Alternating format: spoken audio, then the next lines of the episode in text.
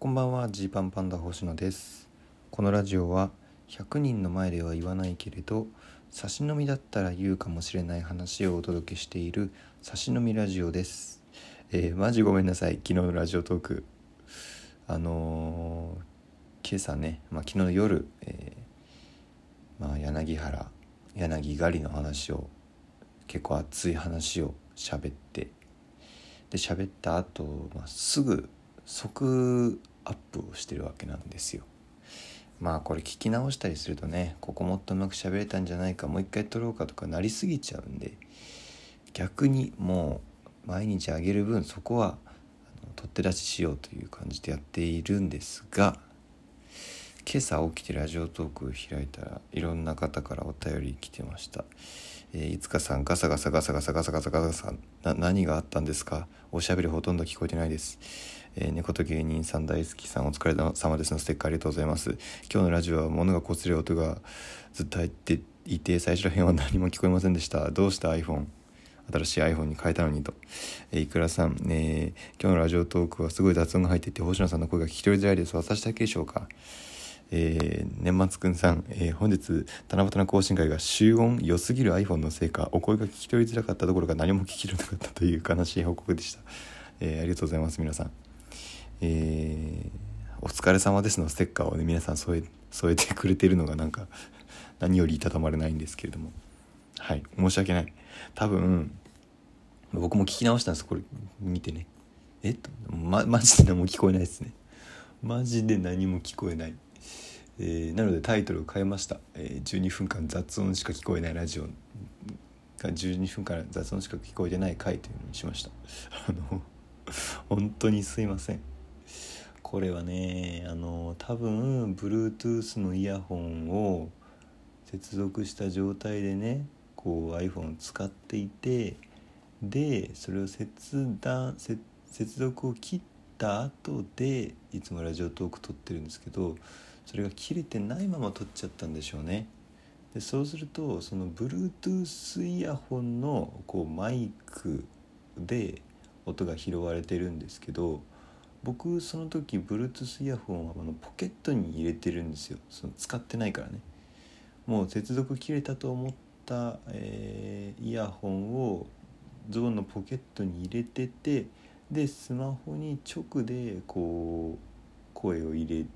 て撮ってるつもりだったんですけれどもそれが結果、えー、イヤホンのマイクで集音してたということでこういうことになってしまったっていうね、うん、悲しいですよ。いやまあ、だからポケットに入ってたイヤホンに入ってた声とガサガサです多分だからちょっと取り直そうっていうので、まあ、一応昨日喋ってた話をちょっとダイジェスト版で急遽ねあの朝もう一回あげようっていうことです。で何が言いたかったかっていうと昨日の夜出てみてライブっていうのがあったんですよ。で僕らこれ出るの初めてだったんですけれども、まあ、K プロさんというライブ主催団体の結構名物企画の一つらしくてですね、まあ、芸人がまあ普通に出てまあね舞台上に出てネタをやるってそれとともに客席で他の人のネタを見るっていうライブなんですだからネタもやるし自分がネタやってない間は客席の前列の方に他の芸人が他の芸人と一緒にたくさん並んで座ってで他の人のネタにガヤを入れたり、えー、まあ応援してみたりねツッコミを入れてみたりボケてみたりなんなら舞台上に上がってみたりとかこうもう他の芸人のネタに参加していく形式のライブなんですよ。でこれがまあすごい疲れるとは聞いてたんですけどあのものすごいその不活の後みたいな疲労感だったんですよ一日出てみて。まあ、僕たちは中盤ぐらいでネタやったんですけど、まあ、前半でこう何組もネタやってるところずっとガヤ入れてで客席全体にこうね届くようにこう言おうと思ったら結構声出さなきゃいけないんでそれをやってたり自分たちのネタでもいろいろ起きたりでまた終わった後人のネタ見たりってすごいライブだったんですでその中であの電光石火さんも出るという日だったんですね。電光石火さんっていうのは、まあ、ずっと僕らが渡辺でお世話になってる、えー、山口育さん、まあ、今改名して生田育になってますけど育さんと柳ガリのコンビ。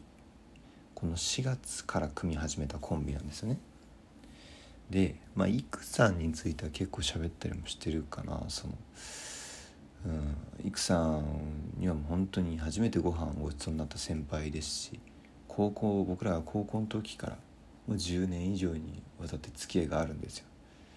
で実はその相方の柳ガリ、まあ、彼こそが僕たちが、まあ最も本当に長い期間ずっと接してきた芸人なんじゃないかなと思うんですよ。僕たちはねジーパンパンダは、まあ、中学で学校の行事でお笑いやったりしててで高校の文化祭とかちょっとした高校の大会とかも出ててで高校1年の時にそういうね学校以外のライブ出てみないって誘われて出るって時にジーパンパンダ高1なんだと。今高1でジーパンパンダも面白いけれども秋桐町っていうめちゃくちゃ面白いやつらがいるんだよっていうのを聞いたんですよ、まあ、なかなか高校1年でがっつりお笑いやってるような人いなかったですけど秋桐町は結構高1の時点でプロの芸人さんに混じってライブに揉まれてるみたいな聞いてて。でその秋桐町っていうのが、えー、柳狩りまあ当時はね柳原ずっと僕ら柳原って呼んでますけど柳原と、まあ、今もうお笑いをやめて働いてますけど国母というこの2人のコンビだったんですよ。でもこれが最初見た時からめちゃくちゃ面白くていやすごいなと。こんなに同